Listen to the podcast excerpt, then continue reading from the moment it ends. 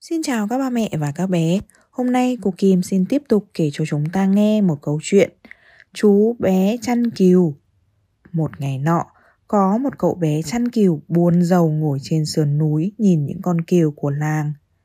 Để làm vui vẻ cho mình, cậu hít một hơi thật sâu rồi la lên. Sói, sói, có sói đang đuổi bắt cừu. Dân làng chạy ngay lên núi để giúp cậu bé đuổi chó sói. Nhưng khi họ đến đỉnh núi thì không thấy con chó sói nào hết. Cậu bé nhìn những khuôn mặt đang giận dữ của dân làng và cười.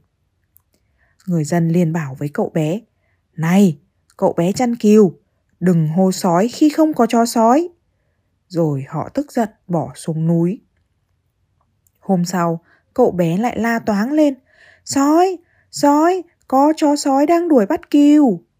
Vì sự vui sướng nghịch ngợm của mình, cậu bé lại thấy người dân chạy lên núi để giúp cậu đánh đuổi chó sói. Nhưng khi người dân không thấy chó sói đâu, họ liền nghiêm nghị nói với cậu bé. Hãy dành bài ca đáng sợ của cậu. Cho khi nào có việc xấu thực sự, đừng hồ chó sói khi không có chó sói. Nhưng cậu bé chỉ nhe răng cười nhìn họ tức giận xuống núi một lần nữa. Về sau, khi cậu bé nhìn thấy một con sói thực sự đang dính mò đàn cừu của cậu. Rất hoảng sợ, cậu bé vắt chân lên chạy, đi dùng hết sức gọi toáng lên, sói, sói. Nhưng dân làng nghĩ rằng cậu bé lại lừa họ nên không ai chạy lên núi. Hoàng hôn xuống, mọi người tự hỏi tại sao không thấy cậu bé và đàn cừu trở về. Họ liền leo lên đồi để tìm cậu bé và họ thấy cậu đang vừa khóc vừa nói Thực sự đã có một con sói ở đây. Hu hu hu hu. Bầy cừu đã chạy tan tác. Cháu đã hô có sói. Tại sao các bác không tới? Khi trở về làng, một cụ già đã khoác tay lên cậu bé và an ủi.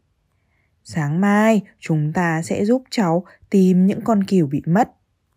Không ai tin một kẻ nói dối ngay cả khi họ đang nói thật cháu ạ. À. Ý nghĩa của câu chuyện nếu như chúng ta nói dối quá nhiều lần, thì mọi người sẽ không tin tưởng mình nữa.